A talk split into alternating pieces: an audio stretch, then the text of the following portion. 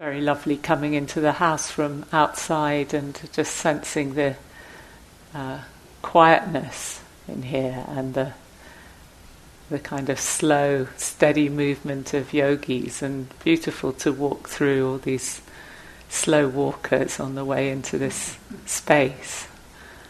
It's very calming to the nervous system. so I hope that you're finding some ease and contentment in the midst of this endeavour of being present. Um, I'm really grateful for your practice. And would love to know, but it's impossible to ask a hundred people how you're all doing this evening. And maybe there's some tanha arising for some dharma or just some change of something happening, some entertainment. So I'd like to this evening kind of take us back in our imagination to the same place uh, where Akincano took us yesterday, to this uh, first teaching of the Buddha in the deer park at Sarnath, near the confluence of the Ganges and the and the Varuna River the, just after Asala Puja, the full moon of July, when he started to expound this first sermon. And as Akincano said, actually, although it's all sort of neatly packaged in one version, the well known version in the text, actually, that this teaching probably unfolded over several days. And so we can stay there too for a bit longer together. It also struck me that that Asala Puja, that full moon of July, marks the beginning of the rainy season, and I think we got that here as well. so we're in the right place. So this teaching, uh, known as the Dhammacakka Sutta, the setting in wheel of the uh, setting in motion of the wheel of the Dhamma, is uh, the exposition of the Four Noble Truths or ennobling truths sometimes referred to as the, the four um, realizations of the noble ones. And the first thing that it's named is the, the truth of dukkha, of unsatisfactoriness or suffering, as Chris offered us a few different translations of that this morning. And the Buddha kind of elaborates on what is dukkha, and he, rather than kind of giving it a definition, he gives examples of it. So he says dukkha is birth, aging, death, sorrow, lamentation, pain, grief, and despair. Association with the disliked, separation from the liked, and not getting what one wants or wishes for. and yesterday we added also getting what one wishes for. and then he summarizes all these all these examples as he says in brief these these can be summed up as the panch upadana Khandha, the five khandhas subject to grasping or clinging. And so that's what I want to talk about tonight this business of the five upadana khandhas so this word upadana which we translate as uh, clinging or grasping. Um, it comes from the word that is used to describe the way that fire was thought to cling to fuel when it combusts. That actually fire was thought to be something that got bound up in the in the fuel that sustains it. And then also the word for unbinding comes from the un- unbinding this um, the extinction of the flame, the nibbana, is the unbinding of the fuel from its the, the fire from its fuel. But it, it's really this the sense of, of something clinging or adhering to something else. And so, just as like with combusting fuel, it's, it's a, there's a kind of chain reaction that this is pointing to. And tanha, that Akincano spoke about last night, the thirst, is part of this chain reaction. It's the response to Vedana, to the feeling tone, the experience of pleasantness or unpleasantness that Chris talked about this morning. And then, so from Vedana give ri- gives rise to Tanha, and then Tanha, this thirsting, gives rise to clinging or grasping, to Upadana. And Tanha is described in this same teaching as um, accompanied by delight and lust, delighting in this thing, now in that thing. Tatra Tatra Abhinandini, which sort of it's like something jumping around from one thing to another. And it's also it's also called ponobbhavika, which means pono is like something again and again, and bhavika is bhava is becoming, and so it's something that gives a rise gives rise to repeated becoming, to renewal of being. So so tanha kind of you know keeps this whole process going, this flow from um, tanha, Vedana, tanha, upadana, clinging, and then becoming, becoming again and again. And the root problem, as Akincano said last night, is not so much the tanha itself. The, the real, the root of the problem is our ignorance, the lack of understanding around this process of tanha the, the, our sense that the way out of tanha is more tanha, that staying on this treadmill can somehow free us. And so we have that really kind of intense image of the leper. Yeah. And yet, it doesn't mean, you know, again, there, there, are, there are skillful uses of tanha. This is really talking about the indiscriminate uh, gratification of tanha rather than the skillful harnessing of it. So we have that classic image that you may know from the Tibetan uh, images of the wheel of life, of the cock, the snake, and the pig endlessly chasing each other around at the center of the wheel, spinning the wheel of samsara. So these five upadana khandhas, these five khandhas subject to clinging, this is where this is where that tanha, that thirst, takes hold. And there's three types of tanha. The tanha for um, sense pleasure, or for, for sense objects, it's called kama tanha. And also tanha that is for the process of becoming, getting or becoming. And vibhava tanha, the, process, the t- desire to unbecome or to not become, or to get rid of, to kind of remove oneself from the picture. And so I'm not going to really talk so much about those three forms of tanha, but just to say these are that you can you will sense as we as we look at these khandhas how um, each of these man- can manifest in relation to them. So that was upadana, and then khandha is a word, Pali word that means heap, or just kind of a heap of stuff. Um, but in a way, it's I, I, prefer as a translation of it um, processes because again, you know, we keep with this our kind of endless message. That, but I think it's so helpful is to recognise that all these things that we're talking about are processes. So to think of them as five clung to processes in experience, or five processes that we grasp at. Um, sometimes or, or of stre- as streams of experience, kind of currents in our experience. And we grasp at them for our gratification, as in the sense of kama tanha, this desire for sensory um, gratification, or in the case of vibhava tanha and bhava tanha, for feeding or curating the sense of me, what I am and what I'm not. And we do it through grasping at one or more of these five khandhas.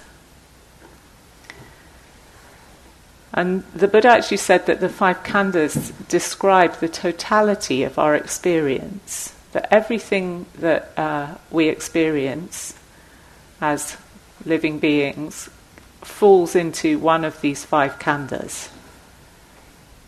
And so these khandhas are form, material form, feeling, Vedana, that we spoke about this morning, perception, sanya, this complicated word sankhara, which uh, Chris used the word fabricate this morning, the way that we fabricate experience. So, fabrications or mental processes, really sort of all the things of a higher level of complexity above perception and feeling. And then the fifth khandha is consciousness itself.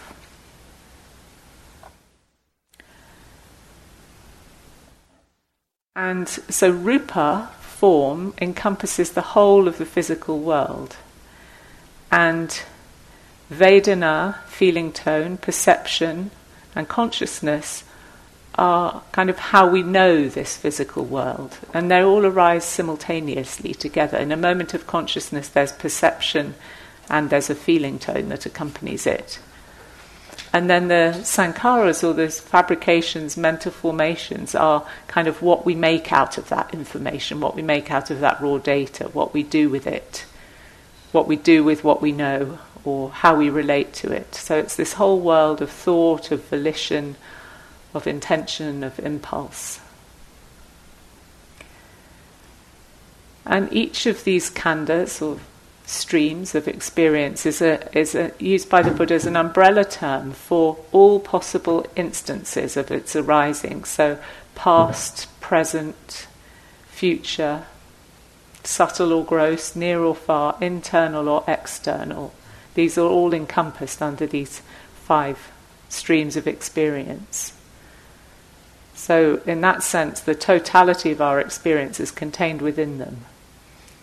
And so you might be curious if you've also heard, and I'm not, I'm not sure whether we've explicitly mentioned that yet this week, but there's also a way that the Buddha spoke about the all as being describable through the six sense bases, through the experience of sight, sound, smell, taste, touch, and mental objects. That again, everything we experience could be mapped in that way. And so the question arises how do these two maps lay on top of one another?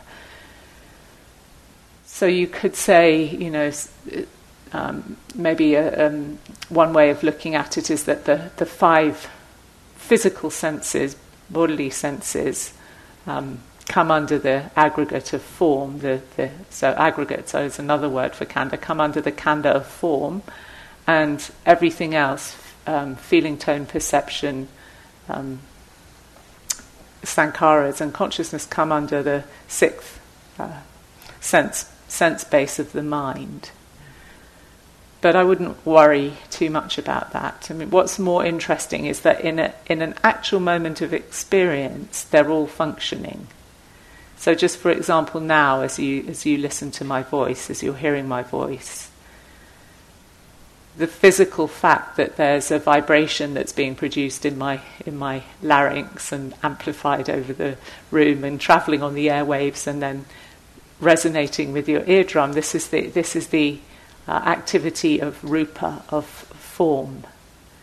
And I assume that there's an accompanying Vedana for you, which might be pleasant or unpleasant or somewhere in between.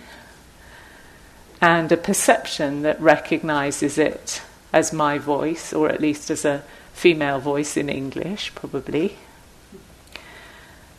And then uh, a sankhara, a fabrication or a mental formation, that is your response to that. So the way that your mind is contextualizing that data, making, understanding what's happening, and probably forming a response as well.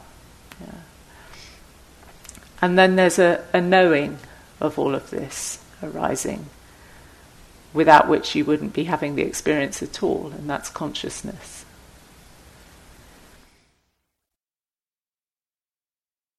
You might also notice how we tend to find and position ourselves ourselves within the middle of that experience. So you're hearing and seeing now, and a sense of your body sitting on the chair or the, the mat or the cushion, it kind of tells you where you are. You know, I'm here. I'm here in this room listening.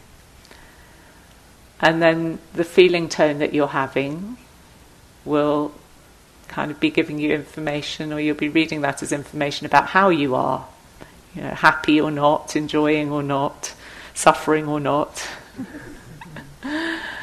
and then there's a perception of it, me, uh, I'm a yogi listening to a Dharma talk, and whatever other perceptions you have around there too. And then a, a story, a, a kind of complex fabrication on top of that. Why I'm doing this, the kind of backstory, because I'm interested in the Dharma, because I'm a I'm here and this is what I have to do at this time, you know, because uh, I want some entertainment or because my mind wants some understanding or some clarity, and I'm hoping that that might emerge from my listening. So, all these different motivations or intentions that we might have, and they might be multiple layers of them that we carry about being here.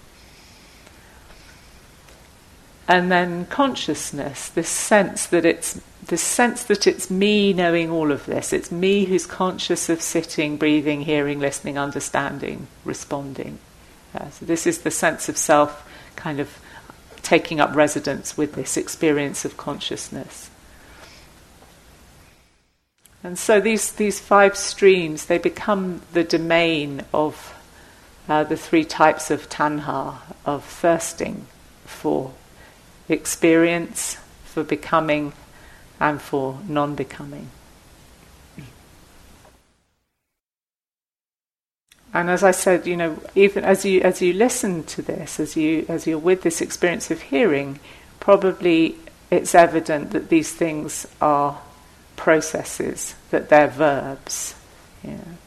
Um, and that's why this this translation as streams, I think, is better than heaps, or as I, I defaulted to the more traditional, often used translation of them as aggregates, but it just means things, bunches of bundles of stuff. And they're all in, in flux, and they're in flux at different paces in a way, because it seems like well, it seems like they're happening at different speeds. Like the body seems a lot more solid, doesn't it, than the thoughts that flicker through it. But they are all things in process.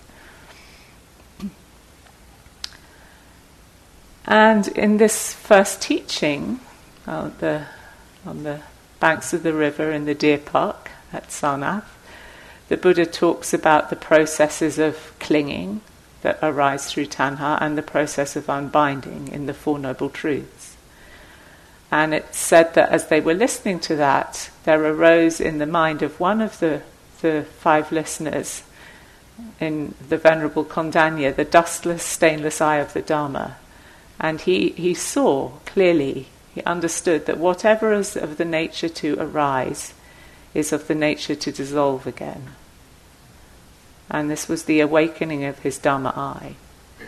But there was still some clinging there, so he realized the first, the first stage of stream entry. But the Buddha stayed there, and you know maybe if, maybe he took a few days on that one, and then and then he offered the second teaching, and when he offered his second teaching, which is a discourse on the these five khandhas, the all five of those monks realized complete liberation. So this is your chance. don't don't fluff it.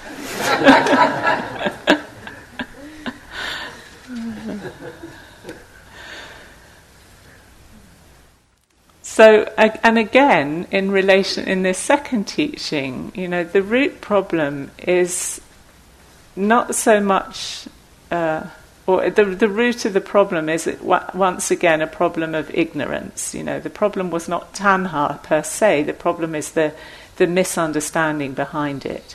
And in relation to these five khandhas, the mistaken belief that these processes are in our ownership and control or are who we are.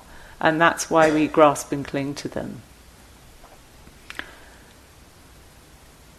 And so dukkha, you could say, is a form of rope burn. You know, it's what happens when we try to grasp onto something that is in constant motion and ungraspable. We suffer rope burn. So let me just um, elaborate a bit more on these, these five khandhas. So, material form, the first one. So, it is whatever internally or externally is composed of the four great elements of earth, water, fire, and wind or air, which is really the way that in those days they described all material substance. And the English word form is interesting because it actually implies something that forms itself and deforms itself. And this is actually what matter does. You know, it comes together in certain patterns and uh, um, what's the word?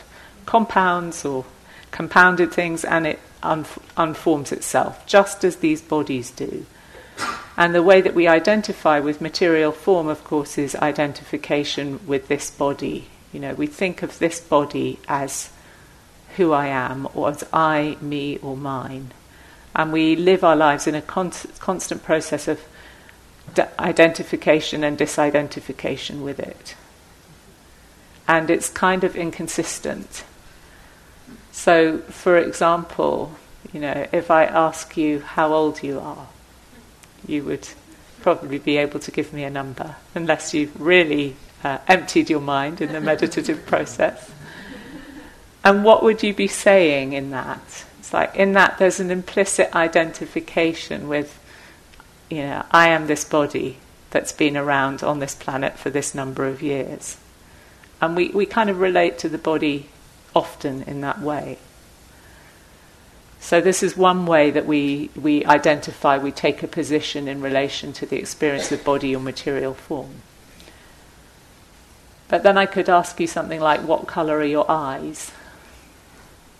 And you'd say blue or brown or black or whatever. And there you, you're actually taking a different position. You're now the owner of the body. Right? If I ask you how you are, quite often we do that, and the implicit question and answer is about the status of our health, and then we start identifying with the condition of the body. So there, there are different ways that we kind of shapeshift and position ourselves in, in relation to this, this experience of materiality here. And it's not to say that this, this holding an uh, t- taking up of an identity doesn't have its purpose. I mean, I, I, like to be able to tell you when you're treading on my toes. You know, to know where another body stops and ours begins is kind of useful. But these are these are conventions of speech, and they're temporary perceptions that are not description of some ultimate reality. But we tend to fall into behaving as if they describe some ultimate reality because which, which, bit of the body is really me? It's changing all the time, and I, I can't remember now what. I, one stage, I, th- I think this is now wrong, but at one stage, I used to. My understanding was that every seven years, all the cells in our body replaced us, replaced themselves. So that's kind of strange to think there's nothing here that was here ten years ago. Yeah. All there really is, or we can really point to in our experience, is the, the sense of a physical sensation being known, arising, passing away, or a, a symphony, or a, somebody said an aquarium of um, physical sensations. As William James said, when I look for myself, all I can find is a tickle at the back of my throat. Yeah. And yet we we build an identity around the condition of the body, its age, its health, its appearance, and, and we kind of can get dis- surprised or disturbed when the body changes.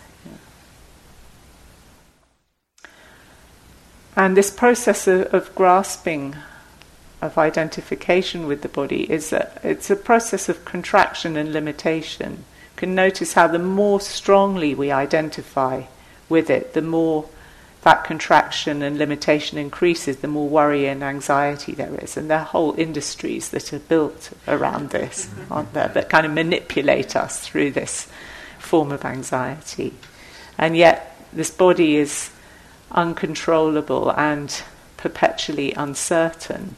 This is another, um, another uh, nuance to the meaning of the word anicca that we usually translate as impermanent is also uh, unstable or uncertain. Yeah. it's not really definable. And so, this is what the Buddha said in this second teaching about form. He said, Bhikkhus, form is not self. Were form self, then this form would not lead to affliction. And one could have it of form, let my form be thus, let my form be not thus. And since form is not self, so it leads to affliction, and no one can have it of form. Let my form be thus, let my form be not thus. Bhikkhus, how do you conceive it? Is form permanent or impermanent? Impermanent, Venerable Sir. Now, is what is impermanent painful or pleasant? Painful, Venerable Sir. Now, is what is impermanent, what is painful since subject to change, fit to be regarded thus? This is mine, this is I, this is myself. No, Venerable Sir. So, bhikkhus, any kind of form whatever, whether past, future, or presently arisen, whether gross or subtle, whether in oneself or external, whether inferior or superior, far or near, must with right understanding how it is be regarded thus this is not mine, this is not I, this is not myself.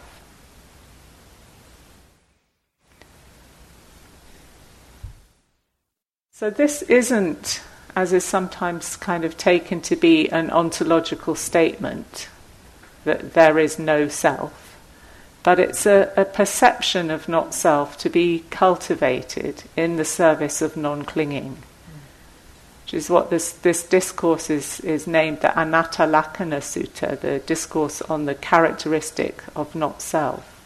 And it's really an invitation to um, practice a certain way of um, questioning and perceiving our experience.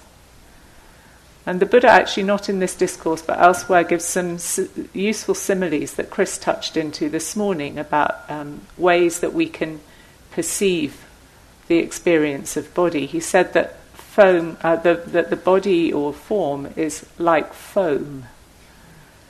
And I was just actually, prior to this, I was just teaching a retreat on the coast in California along a stretch of where there's beach with very dark sand and spent quite a lot of time watching the surf coming onto the beach and how these waves would break onto the beach. And there would be a, a huge pattern of white foam where the wave had broken. And then a few seconds later it would just completely dissolve into the sand and there was nothing left and this is, this is the way that the body is. It seems that it persists for longer than that in our experience, but ultimately, this is what's happening to it. All material form is just coming together and dissolving. And so this this way of perceiving it's not an injunction to stop caring for this body because this body is our temporary responsibility, you know. And there's lots of stuff in the teachings about um, appropriate ways to tend to and care for this body. But there's this Majjhima Patipada, as Akincano said yesterday, this middle approach to be followed. That we tend to this body, we look after it appropriately, but there's nothing here ultimately to be identified with, to take refuge in.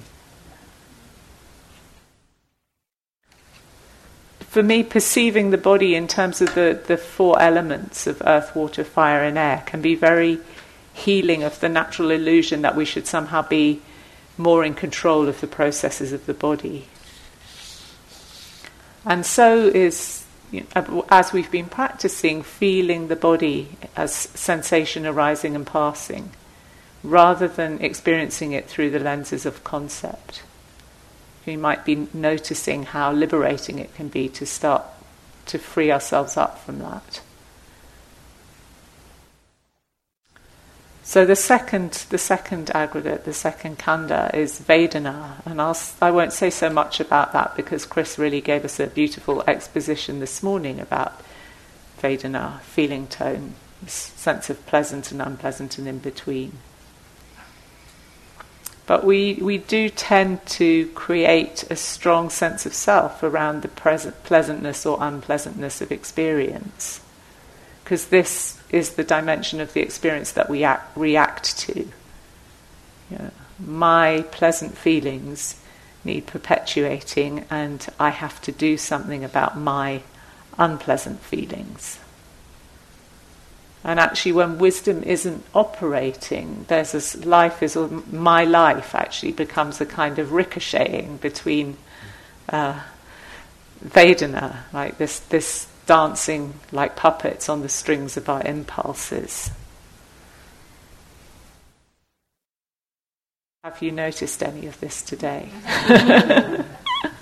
Have you found yourself ricocheting at all? You know. Uh, this becomes so much of the project about of me is about maximizing my unpleasant my pleasant experience and minimizing my unpleasant experience. And really, just like form, we can't control this. You know, Vedana arise with the moment of contact. They're already conditioned by what's gone before. By our previous experiences, our previous contacts. But our response to Vedana, we can we we do have some some choice over, and so our way of responding to the Vedana that are arising, and our way of placing our attention, can condition the future Vedana. But the ones that are already here are totally outside of our control. So again, there's no stable ground here for a sense of me to reside. And when we do identify with them, the more personally we take them, the more we build ourselves in reaction to them, the more stress and dukkha there is. And so we again we're invited to practice this perception of the not self nature of Vedana or to use the other simile to, to see Vedana, to see them arising and passing like bubbles. They just fizz and they burst and they go on. And actually, the more attention we pay to them, the more we notice how really fleeting they can be. Sometimes they don't feel like that, you know, when we're really in lockdown around some unpleasant experience, it feels very solid and persistent. But the more mindfulness we can bring to the more, the more of our experience, the more that we notice this transitory nature.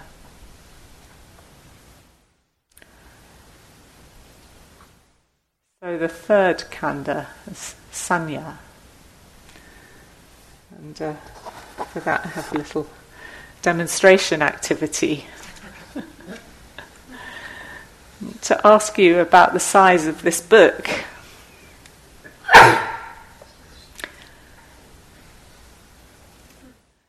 Is this book here a big or small?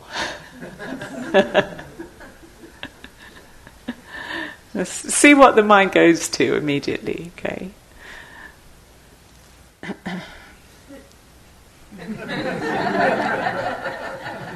now what?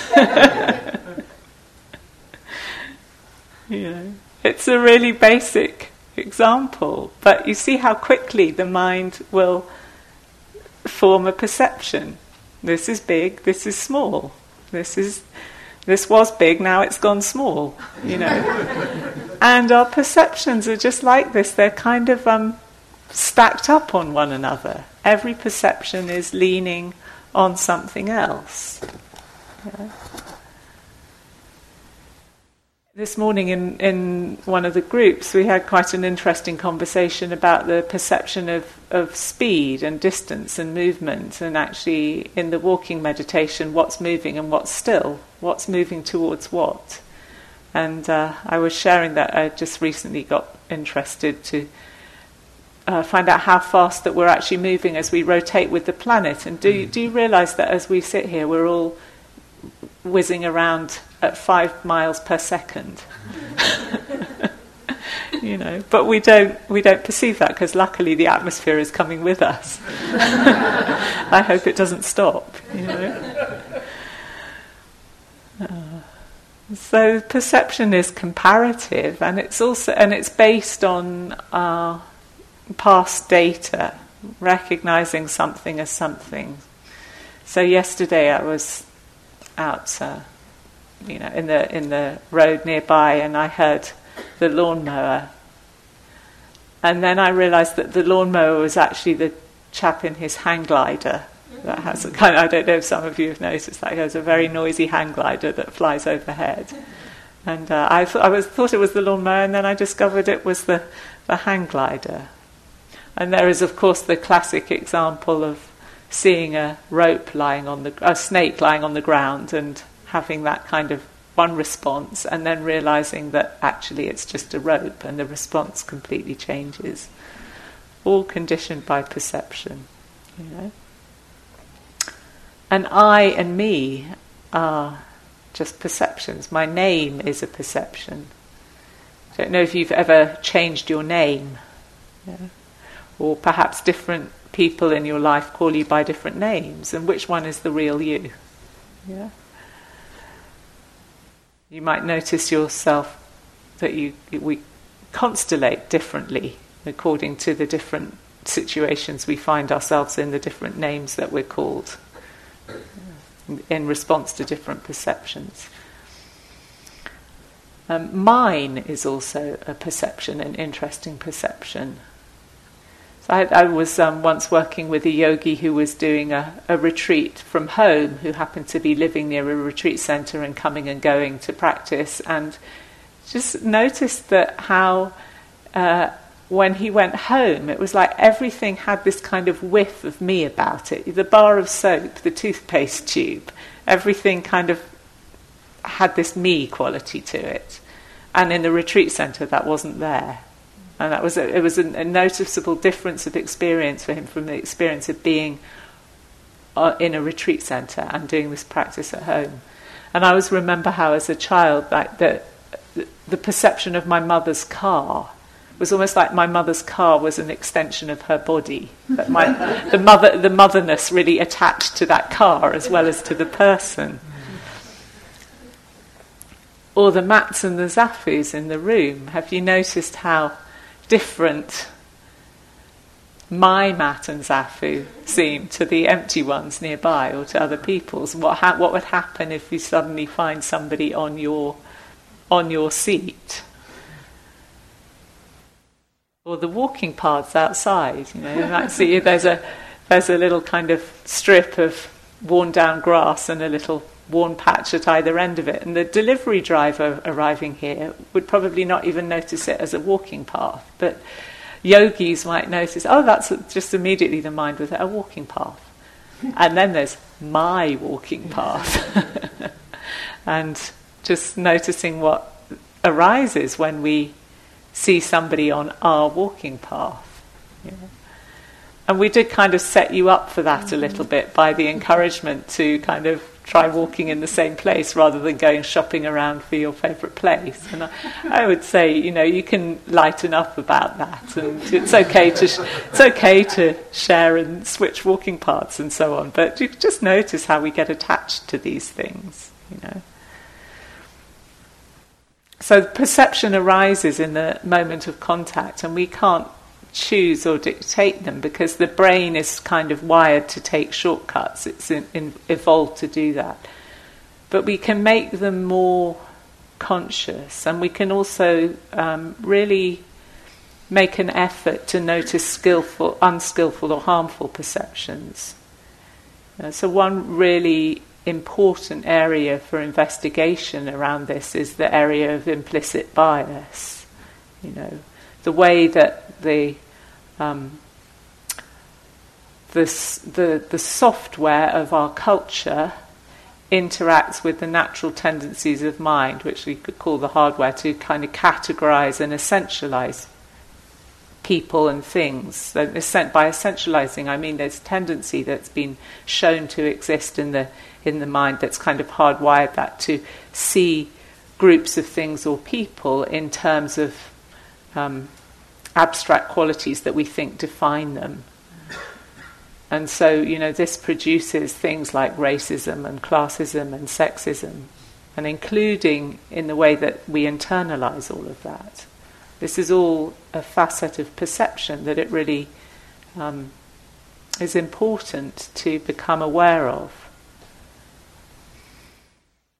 And then it can be very interesting also with coming coming off retreat and uh, seeing how some of our perceptions of one another just get shown up as that. You know, somebody that we have had no contact with, no interaction with, and we have this really well formed idea of who they are, or maybe what language they speak, or how they speak, and then we, at the end of the retreat, we realise it was just totally off off track. You know.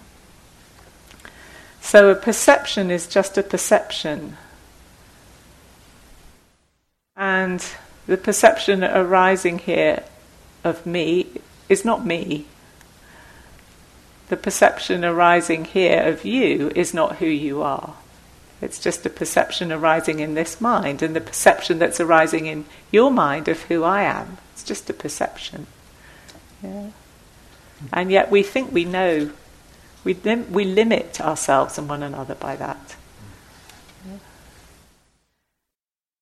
So again, just as with the others, we can't choose it once it's happening, but we can condition the way that other perceptions arise in the future.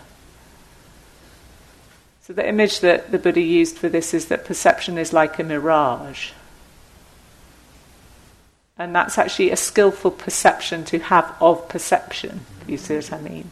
we can make use of use of that in a skillful way. So, and as I said, the perception of not self or the perception of impermanence, these are all ways that we can practice perceiving the world. Another perception that is encouraged to be cultivated is the perception of unloveliness in that which is you know, really exciting our tanha or our craving, we can choose to, if we choose to focus on the lovely aspects of it, the tanha increases. If we choose to attend to the unlovely aspects of it, then the tanha decreases.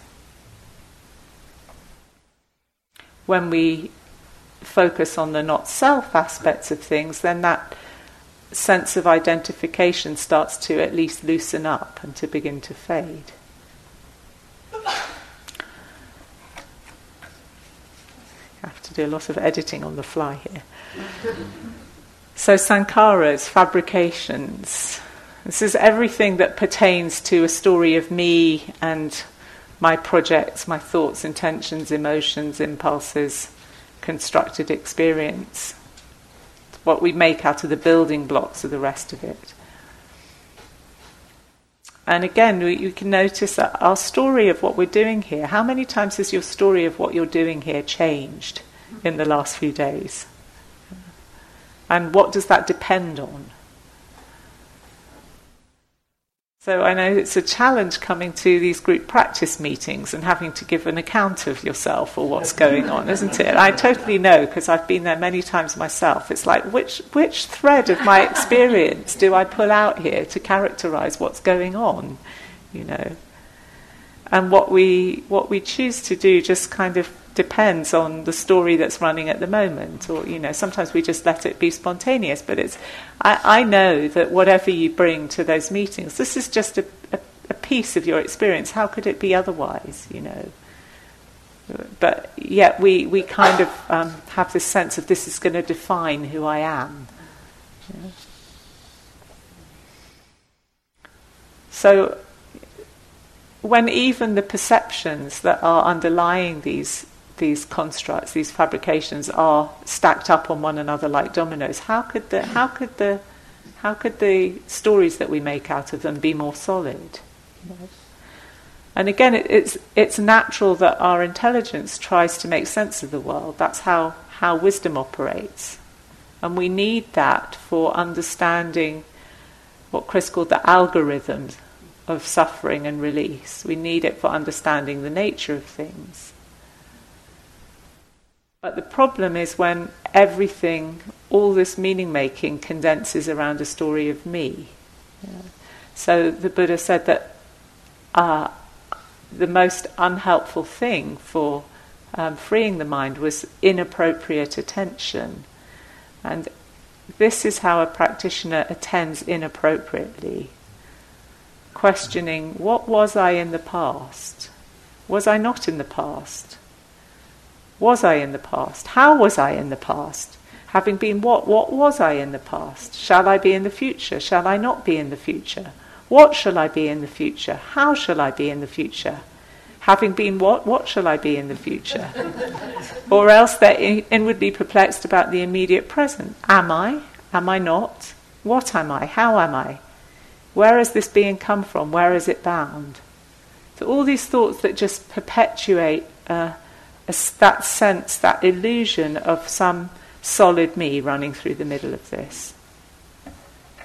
And uh, when we do this, our sense of self becomes more and more solidified, and we get more and more limited by the definitions of who we think we are, and that conditions our relationship with others and with the world around us. So that this upadana, this clinging, can also adhere not just to thoughts about ourselves, but to our views and opinions, to ditthi, as they're called. And that's such a great nutriment for me, isn't it? That sense of I'm right, I'm in control of the data here. That's we, we really kind of take up a home there. So we, we make we do we have this tendency to make a home in our stories and our views and opinions, and it's very hard to leave it. You? And you probably have asked yourself many times, as I have, why do the same thought bundles keep arising in our meditation practice? Especially when they have a, a strong emotion attached. And we get hooked because of this identification. Yeah we believe that we need to fix the story or to straighten out the world or to straighten out ourselves. And sometimes in these repetitive stories, there are things that are of value to understand, that we need to understand. But some of them, sometimes the most persistent ones are the ones that we've already done five or ten or twenty years of therapy on, aren't they? and they, they still come back in our meditation the whole time. And uh, Jack Kornfield says something I think is quite wise. He says, We're very loyal to our suffering. we can be too loyal to our suffering, you know, because the, the scary thing in a way is who would we be without those stories, you know, if we, if we put them down. And again, at this uh, retreat that I was just teaching in California, it was on a, on a kind of um, wilderness place was mostly camping, and there was a barn, and in the in the rafters of the barn there were lots of swallows nesting. And one of the big teachers of the whole yogi community and all of us on retreat was this nest of uh, baby swallows that was being fed by the parents. And at the beginning of the fortnight that we were there, they were really tiny, and you would just see these five little beaks sort of opening and pointing at and squeaking away, and the parents endlessly flying in and mm-hmm. popping stuff into their mouths. And then over the fortnight, they grew really big and chubby. They actually grew bigger than the parents, and they were honestly so chubby by the end of it, and they could no longer all fit in the nest, and they were piled one on top of each other like sardines. And I don't know how they even got their mouth to the entrance, the ones underneath. And so eventually, you know, they they have to leave the nest, and you see them start trying to start to fly, and just kind of flapping the wings and then getting a bit scared, and then you know, and then one or two left the nest and just hopped a, a, few feet onto the rafter nearby. And then they'd come back in the evening and they'd hunker down there again, and mum and dad would bring more food and stuff. And, and then there was one left behind, this super chubby one, who just wouldn't get out of the nest. you know, and the brothers and sisters would or the siblings would go off in the day and come back there in the evening. And this one, for two or three days, it just would not get itself out of the nest. And it was really poignant because you could see how scary it was to actually leave, leave home in that sense. And I was really thinking that's kind of like us and these identities, these stories. It's like um, they're, they're, they're where we've nested. And yet, actually, if we want to fly, we have to be willing to to to jump, like the the, Rilke poem that says even a baby bird has to learn be willing to fall before it can learn to fly. That moment of not knowing where we hop out of the nest and whew, yeah.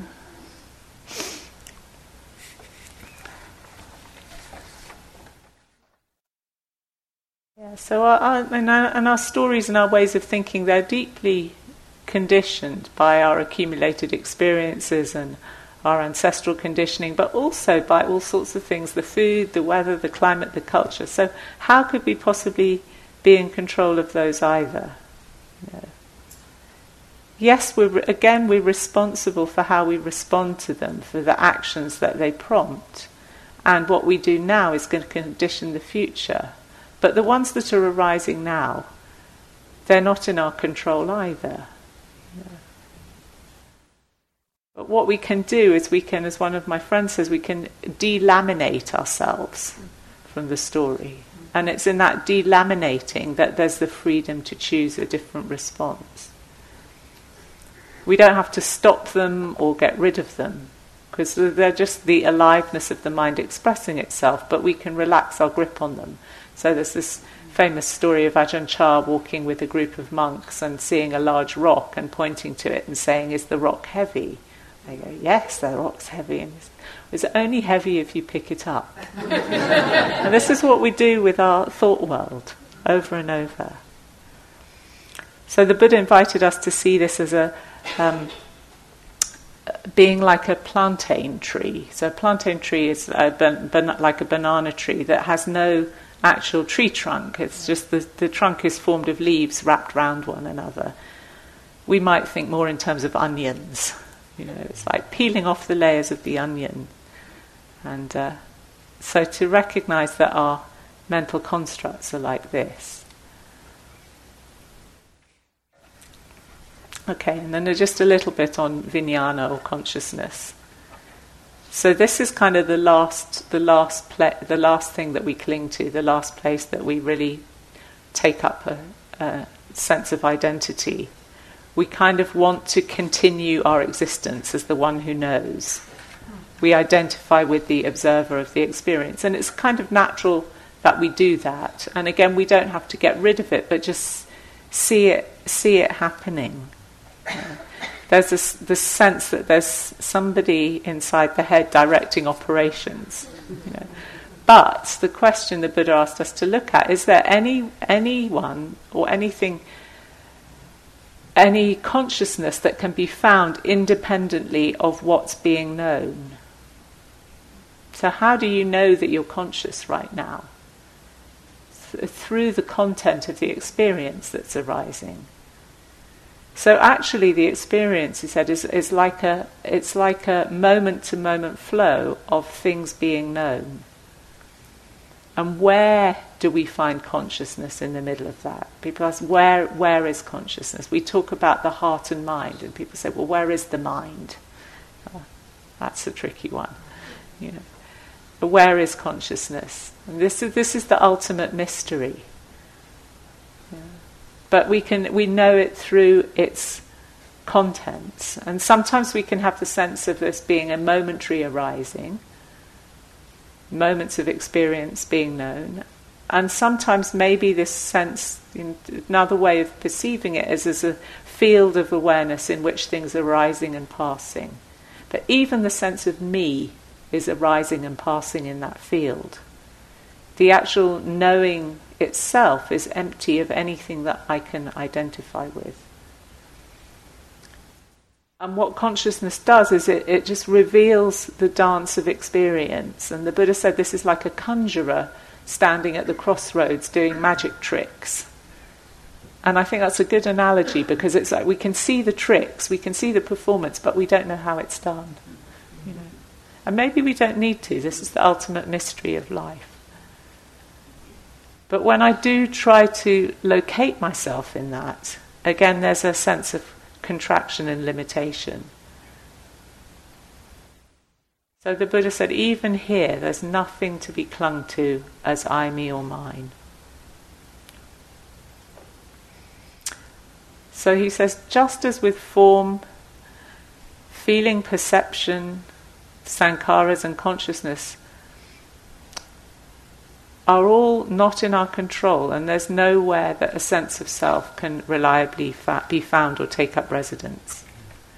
And he says, when this is seen and understood, the enchantment or the passion for form, feeling, perception, sankharas, and consciousness fades away.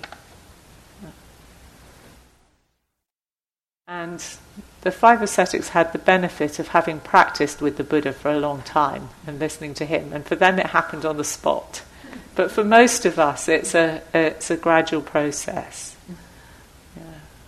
But every t- every moment of seeing through that illusion of identification, or the pro- or just stepping back from that process of identification, the sense of self gets a little bit lighter.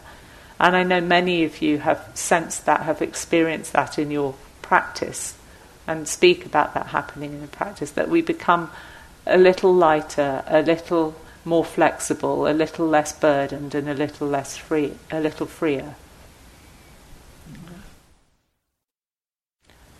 So uh, Thanissaro Bhikkhu says something like that. He says that undoing clinging is a kind of weaning process.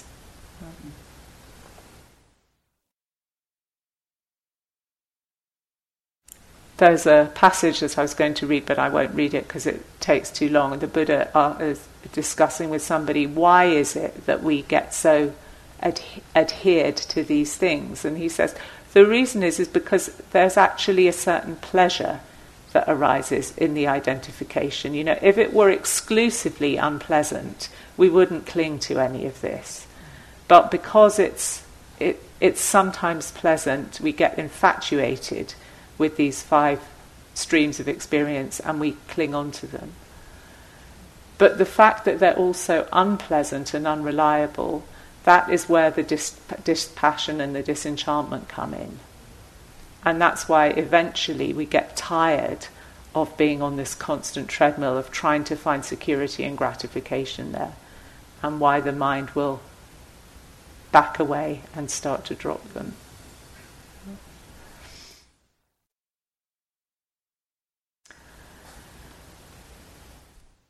I will read one short passage. So this is from the um, Majjhima Nikaya, and the Buddha talking to the monks. What do you think, monks? If a person were to gather or to burn or he, to do as he likes with the grass, twigs, branches, and leaves here in Jeta's Grove, would the thought occur to you, it's us that this person is gathering, burning, or doing with as he likes? No, Lord. Why is that? Because those things are not ourself, nor do they belong to ourself. Even so, monks, whatever isn't yours, let go of it. Your letting go of it will be for your long term welfare and happiness. And what isn't yours? Form isn't yours. Feeling isn't yours. Perception isn't yours. Fabrication isn't yours. Consciousness isn't yours. Let go of it. Your letting go of it will be for your long term welfare and happiness.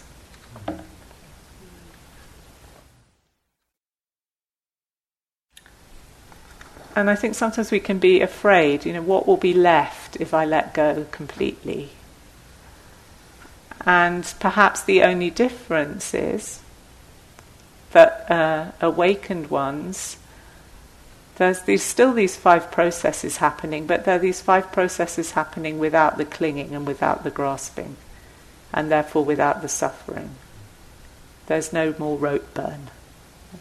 There's just freedom, awakeness, and responsiveness.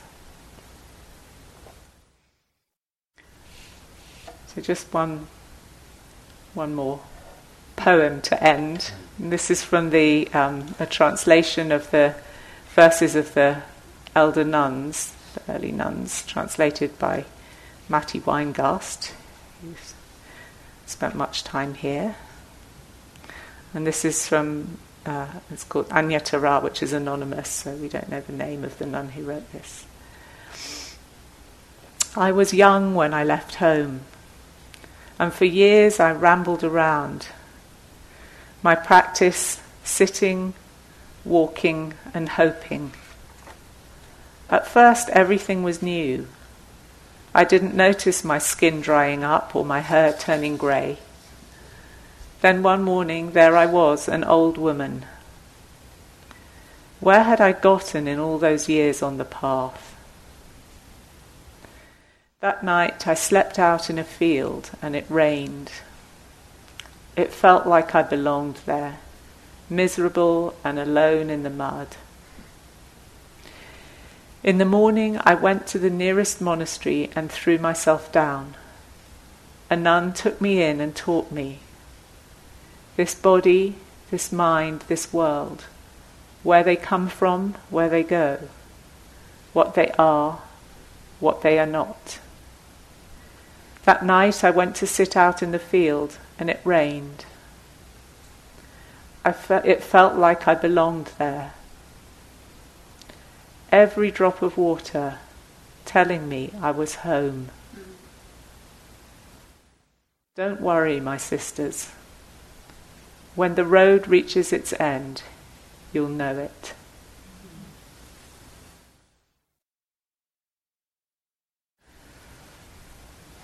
So let's just sit for a minute and let the words dissolve.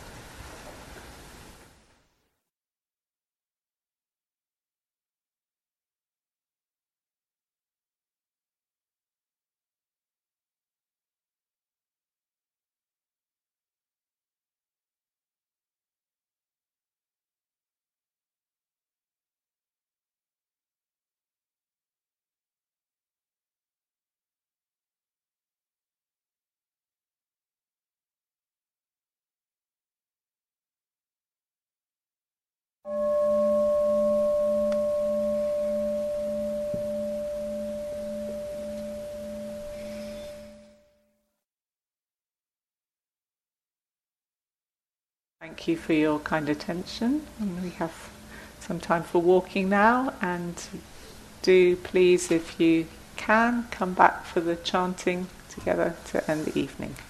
Thank you.